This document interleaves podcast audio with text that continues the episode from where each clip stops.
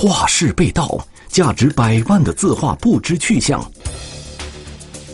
午夜作案，嫌疑人精心伪装，悄悄潜藏。是谁明中求画，暗中盗窃？是谁买卖字画，策划结案？画室盗影，天网栏目即将播出。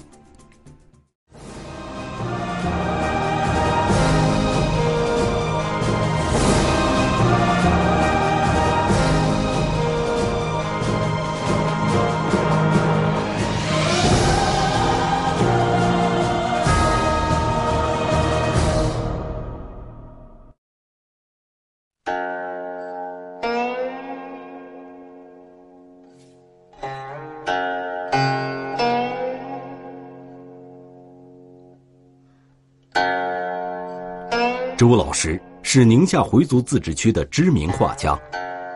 为了方便作画，他在银川市金凤区紫金花公寓租了一个房间作为画室。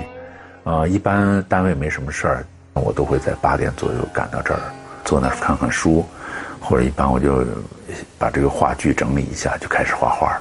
二零一六年一月二十日早晨，像往常一样来到画室后，周老师打算喝杯热茶暖一暖身子。再开始作画，我烧了水，坐那儿看书，看着看着我就觉得，画上的这个画好像跟我昨天就是记忆里有点不一样，尤其是有一张画摊开了，我平常的画都是卷着放的，我就把那个盖在那个画卷上的报纸打开了，一看我就发现不对，怎么画卷少了？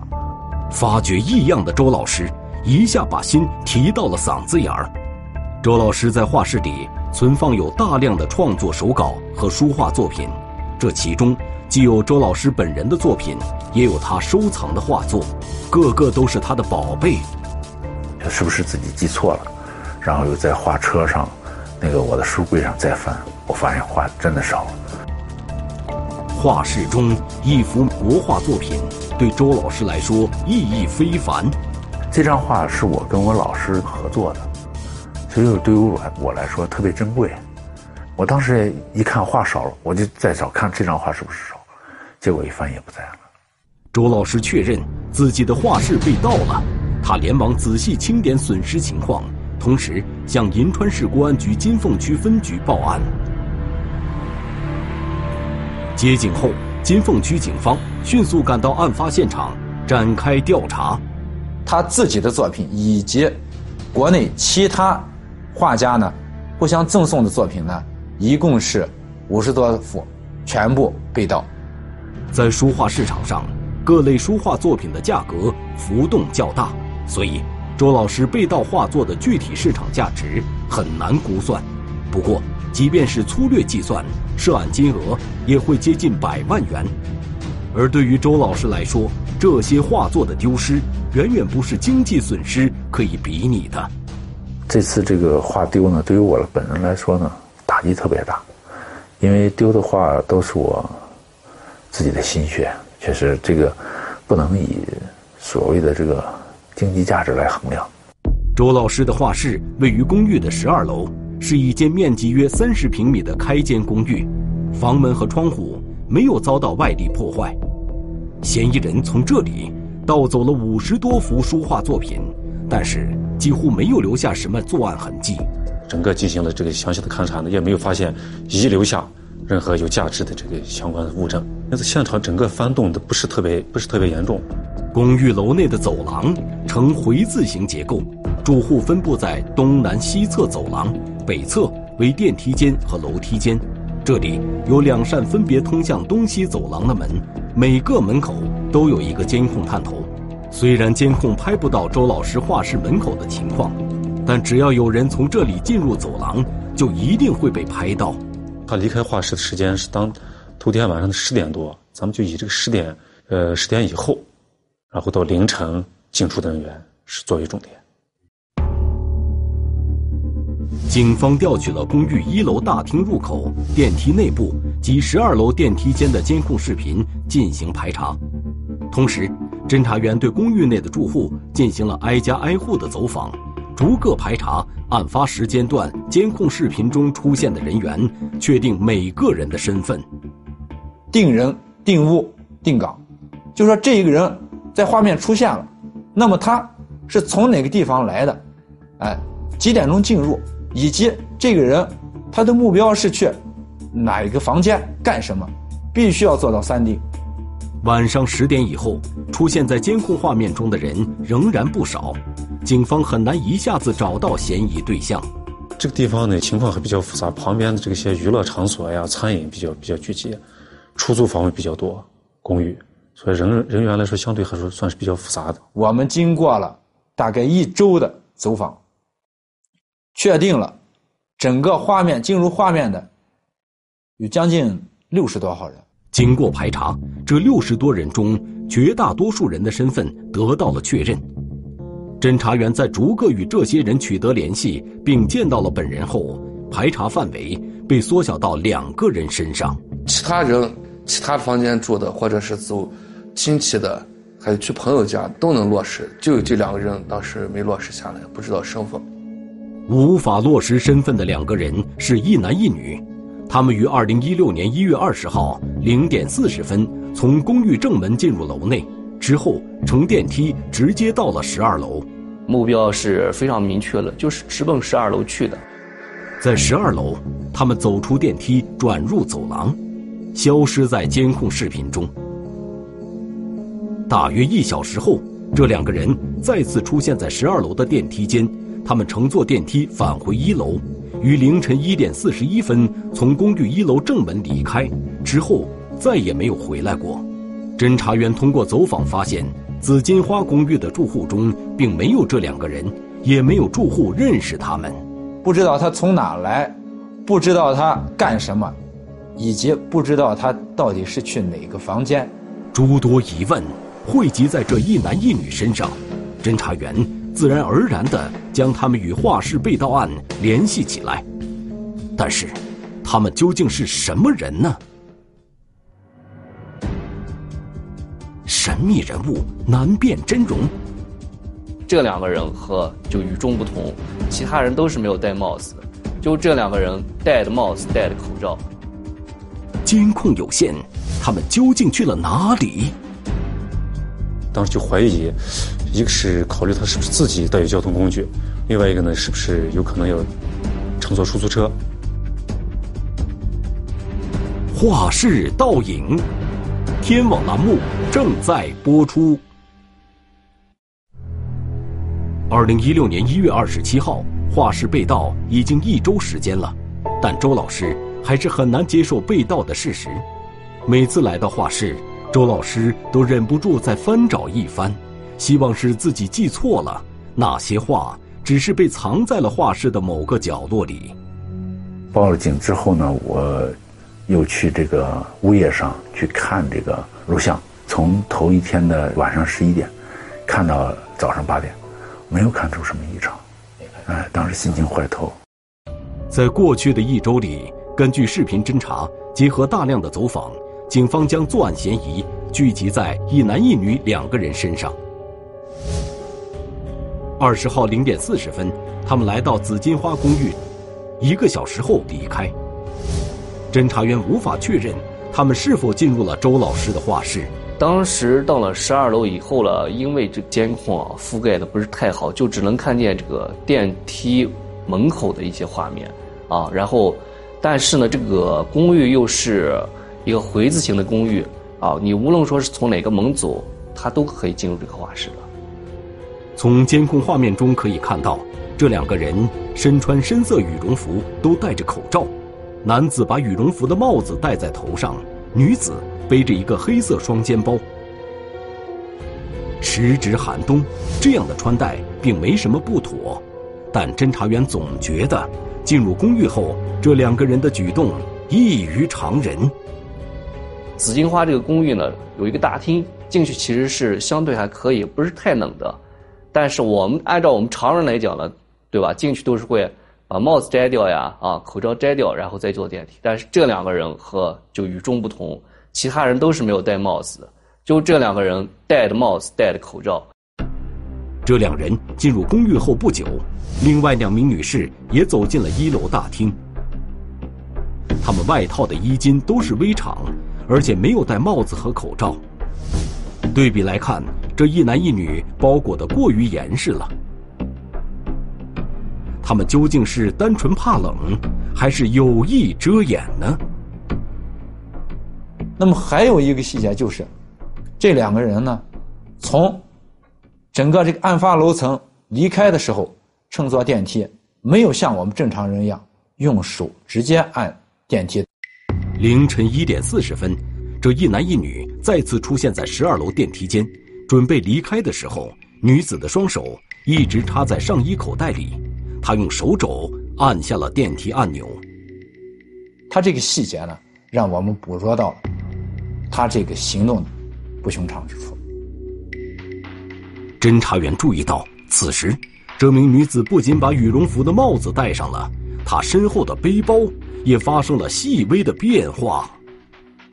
如果说是我们仔细看的话，他那个包，他进入电梯的时候就感觉里边没有装东西，但是当他再次下来的时候，明显的感觉这个包都已经鼓起来了，感觉里边装了东西。监控中出现的所有人中，只有他们的身份无法确认。这一男一女的作案嫌疑直线上升，但是视频线索却在他们走出紫金花公寓大楼后中断了。公寓门前的这条路长约三百多米，只在两端的路口设有监控探头。警方始终没能在监控画面中看到这两个人离去的身影。当时就怀疑，一个是考虑他是不是自己自己有带有交通工具，另外一个呢是不是有可能要乘坐出租车。警方分析，嫌疑人开车过来比较容易暴露，他们乘坐出租车离开的可能性应该更大一些。因此，侦查员针对案发时间段内从紫金花公寓经过的出租车展开了排查。我咱们当时是通过客运中心确定了一下，当时这个在在这个时间段内。就是经过咱们案发现场这个路段的出租车辆，侦查员就是逐个对这些出租出租车司机逐人进行回访。然而，由于紫金花公寓临近多家餐饮娱乐场所，晚上在这附近巡游的出租车很多，侦查员要找到案发当晚经过这里的每一辆出租车，并逐个走访司机，调查工作推进的十分缓慢。与此同时，侦查员根据现场勘查的情况，对嫌疑人进行了刻画。画室被盗，周老师心爱的作品悉数丢失，嫌疑人显然是有备而来。他这个呢，目标指向性非常明确，对对受害人的身份呢也非常明确，对被盗物品呢这种字画这种特殊类的这个赃物呢也非常明确。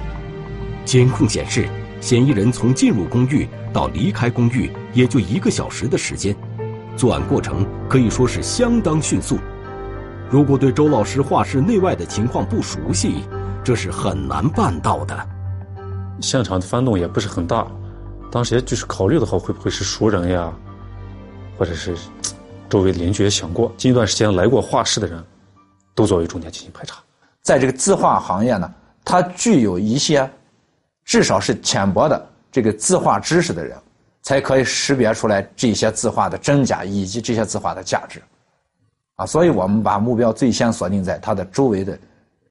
周老师平时只是在画室作画，很少在这里会客，所以来过这间画室的只有周老师的学生和特别信得过的同道至交。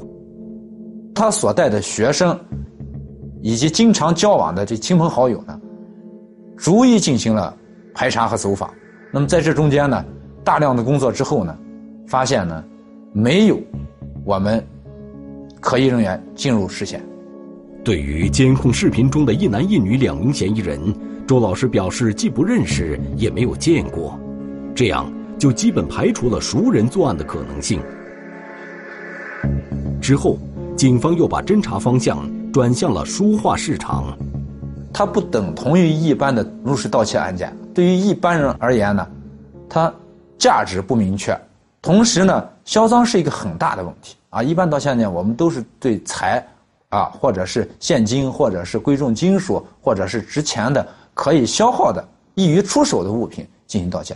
起码我们就会断定这个这个犯罪嫌疑人是，呃，他起码是懂这个字画的，懂行的。书画作品并不具备直接的经济价值和使用价值，除非嫌疑人盗窃这些字画是单纯出于喜爱和收藏的目的，否则就一定要想办法销赃。我们银川主要是买卖字画文玩的这些市场，主要一个。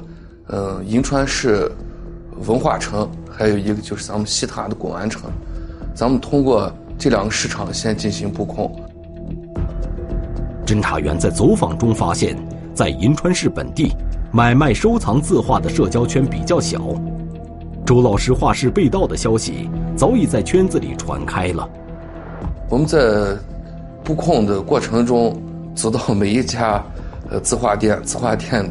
嗯，老板还服务员都问我们是不是周老师的，是不是你们过来布控周老师的画来了？咱们宁夏的这些书画，呃，也都已经知道周老师的那个画室被盗了。这种情况令侦查员忧喜参半。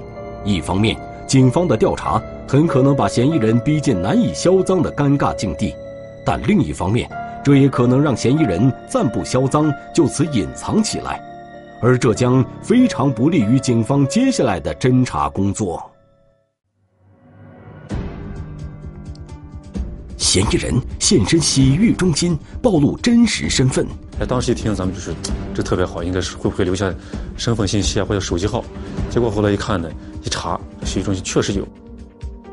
车站、机场全面排查，嫌疑人竟能缩地成寸。一月二十号的晚上，这名男子呢，竟然从兰州购买了去北京的返程火车票。画室倒影，天网栏目正在播出。周老师画室被盗的事儿，在书画市场上很快就传开了，嫌疑人必然会十分谨慎，警方很难在销赃渠道上。获取有效的线索，侦查员转而采取反向调查的方式，了解在盗窃案发生之前，哪些人对周老师的画作表现出了购买的兴趣。后来你就通过他的回忆，就是反映的是，就是在这个咱们案发前的应该前一个月左右，有人就是来给他画室打过电话，好像还是个外地的号码，打过电话就说是说是要要来拜访，要来买画呢。当时呢，咱们这个周老师呢就把这个就就回绝了。调查中，陆续有银川当地的书画商提到，确实有几个不知道姓名的外地人来打听过周老师字画的情况。可以确定，外地人前来求购周老师字画的情况确实存在。我们对他最近三个月的所有的这个，呃，和他接触过的这些人来指名道姓需要购买。周某字画的这些人呢，也是进行这个背靠背的调查。外地人求画是一个与案件关联度极高的线索。此时，侦查员找到了案发当晚载过嫌疑人的出租车。那么，据这名出租车司机讲呢，他呢确实是在案发的时间段呢拉过这么一男一女。出租车司机回忆，一月十九日晚上十一点多。他驾车来到银川市火车站附近，这两个人在一家洗浴中心门前上的车，到紫金花公寓下的车，他们都操着外地口音。他听到这一男一女的聊天口音呢，不是我们北方人的口音，他听不懂啊。那么这个口音呢，明显倾向于南方口音。这些信息都与警方之前的调查相吻合，嫌疑人上车的地点。马上成为警方侦查延展的方向。在出租车司机提到的洗浴中心，侦查员出示了两名嫌疑人的监控截图。洗浴中心的工作人员通过辨认，确定这一男一女曾在这里消费过，时间正是案发的当晚。那么他们两个来了之后呢，就是洗浴，啊，各进这个，呃，这个，呃，男女洗浴池。洗完之后呢。他们两个人在大厅休息。一月十九号晚上十一点多，两人结账离开了洗浴中心。第一次离开一个多小时以后呢，又返回洗浴中心呢，并且呢，在这儿呢，整整休息了一夜。那么第二天早晨的五点多，这两个人一起离开了洗浴中心。在洗浴中心走访时，一块会员充值的广告牌引起了侦查员的注意。我们侦查员就说：“难道你们不给这个顾客介绍这个优惠活动吗？”这个时候呢，这个在旁边的这个办卡这个小姑娘想起来了。这个小姑娘告诉：“哦，我说我想起来了，当时他们好像是办了一张会员卡。”哎，当时一听咱们就是这特别好，应该是会不会留下身份信息啊或者手机号？结果后来一看呢，一查，洗浴中心确实有，确实有有留下了相关信息。据工作人员回忆，男性嫌疑人结账时顺便办理了一张会员卡。从他填写的会员登记信息表格上可以看到，此人姓宋，他还留下了一个手机号码。通过对表格信息的核实，警方很快就锁定了这个人的身份。这名男子呢，宋某，啊，是浙江绍兴人。那么他所在这登记的信息和他的联系方式所登录的信息呢是一致的啊，请出租车司机那么辨认这个人呢，那么确实是他当时拉成的。那么我们通过这个呃合成研判室呢，查询了这名男子呢有盗窃前科，而且呢是有两次入狱的经历。与宋某同行的那名女子是谁？他们是否还有其他同伙？案发后，他们逃向了哪里？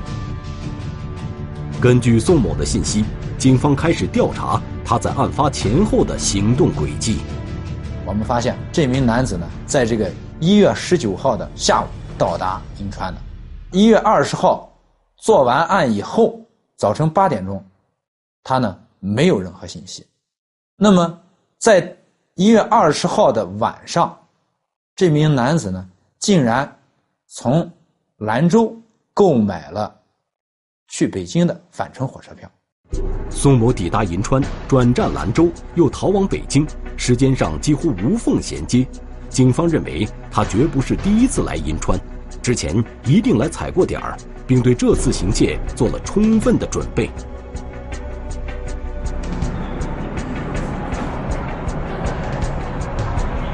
果不其然。在接下来的调查中，警方发现，在案发前的几个月内，宋某与一名吴姓女子和一名徐姓女子多次同行到过银川市。乘飞机的记录，还有就是在咱们这个在银川，还有几个人还有住宿记录，就是在同一同一个宾馆的住宿记录。这两名女子是谁？与宋某一同进入紫金花公寓十二楼的女性嫌疑人，是否是他们其中的一个呢？对这两名女子进行背景核查呢，发现其中一名徐某呢，正是我们视频监控中在案发时间段内出现在监控画面中的这名女子。徐某是贵州省正安县人，案发后他与宋某一同前往了北京。两名嫌疑人的身份已经明确了，那么另外那名吴姓女子又扮演了什么角色？他是否也参与了画室盗窃？警方顺藤摸瓜，彻底查明了吴某的底细。吴某呢，之前呢一直在江西以及南京还有北京从事过字画生意。在轨迹追踪中，警方发现，一月二十一号，宋某和徐某抵达北京，而一月二十二号，吴某与这两个人一起乘车从北京去了南京。此后不久，三人便各自从南京返回了浙江绍兴、江西南昌和贵州遵义的老家。警方分析，三人之所以分开，很可能与销赃不顺利有关。这个赃物就前面我讲的，它是这个非常特殊，它的销路呢也非常的这个有限。当时在他们这个圈子里面呢，已经造成了非常大的影响，就是大家都知道宁夏发了一个案子，这个案子。价值不菲，而且呢，这个字画呢是谁谁谁的字画。此时，这些书画作品应该还在嫌疑人手中。迟则生变，金凤区警方立即出兵三路，对三名嫌疑人实施抓捕，希望能把被盗的字画完好追回。迅速出击，三名嫌疑人先后落网。先依法对你进行讯问，应当如实回答提问，与案件无关的问题你有具有回答权利。买卖不成，临时起意，买画变偷画。到了银川，他知道这个老师的家，那才想去偷。一拍即合，三人精心策划入室盗窃。画室盗影，天网栏目正在播出。二零一六年二月二号，画室被盗已经过去十多天了。周老师茶饭不思，更无法安心作画。他一直担心那五十多幅字画作品的命运。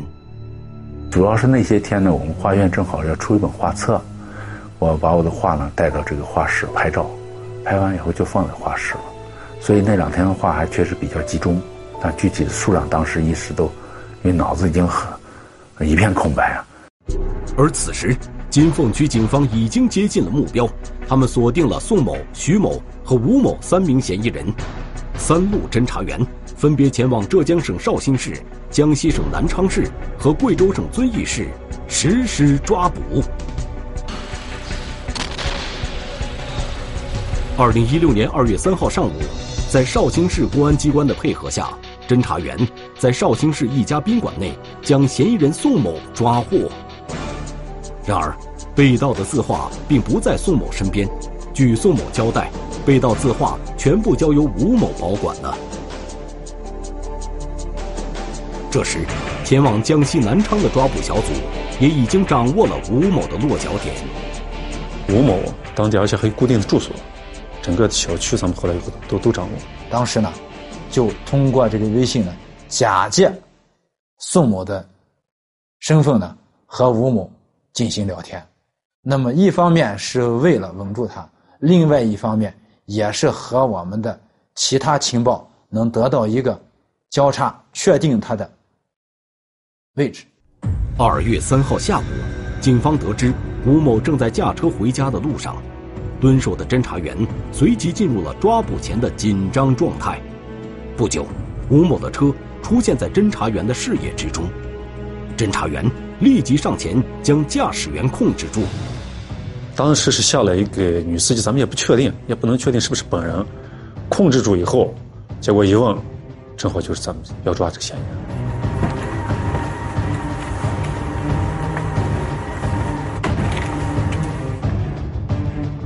二月三号晚上，在贵州警方的协助下，徐某在贵州遵义家中被警方抓获。这个时间节点非常特殊。因为离过年就剩不到五天的时间了，那么他们三个人在分开的时候呢，是徐某明确就是说他要回去回家要看他孩子去。我们是银川市公安局金融分局警，先依法对你进行讯问，你应当如实提供我们的，如实回答我们的提问，与案件无关的问题你有具有回答权利。三名嫌疑人到案后，审讯工作全面展开。通过嫌疑人的交代，警方还原了宋某三人预谋并实施盗窃周老师画室的整个过程。宋某、吴某跟徐某，其实早在这个作案前就已经结识了。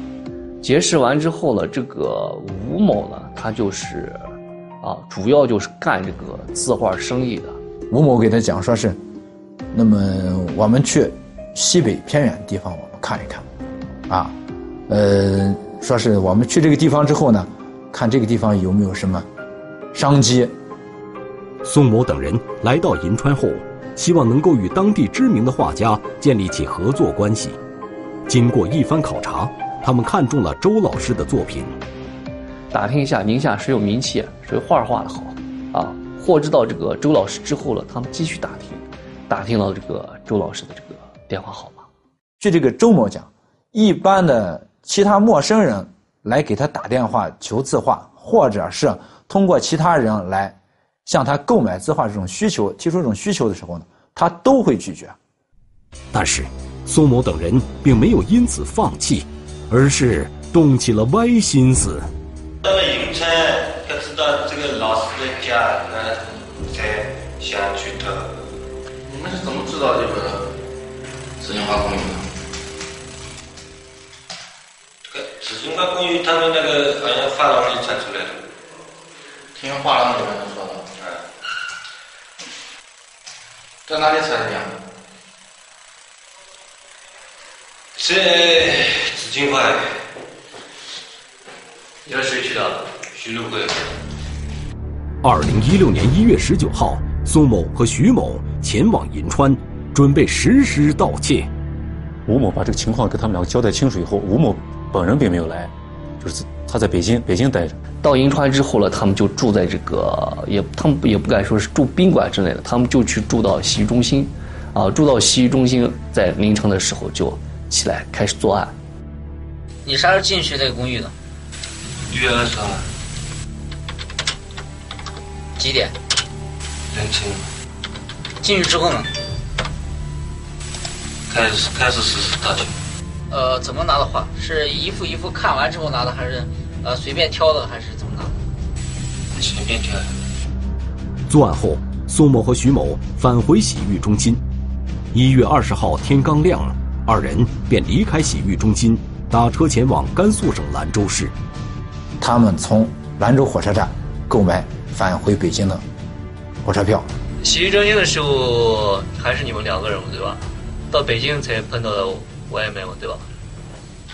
他们到这个北京之后了，然后就把这个画就拿出来让这个吴某去看，看完之后了，他们紧接着就坐的车直接到达南京。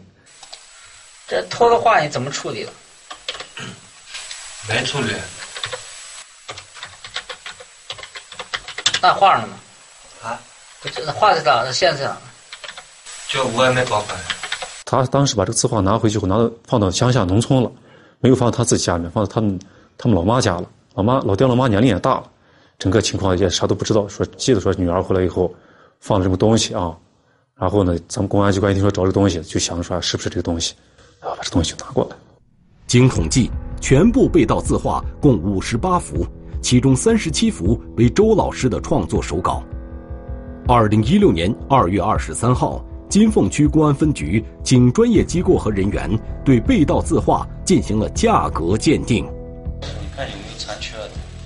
哦，残缺是残缺的这个残缺了，这个残缺了。不不不受影响。嗯，是咱们这是斗房，斗房。人的字体是完整的，他在折过程中。不要紧，没没没有这个。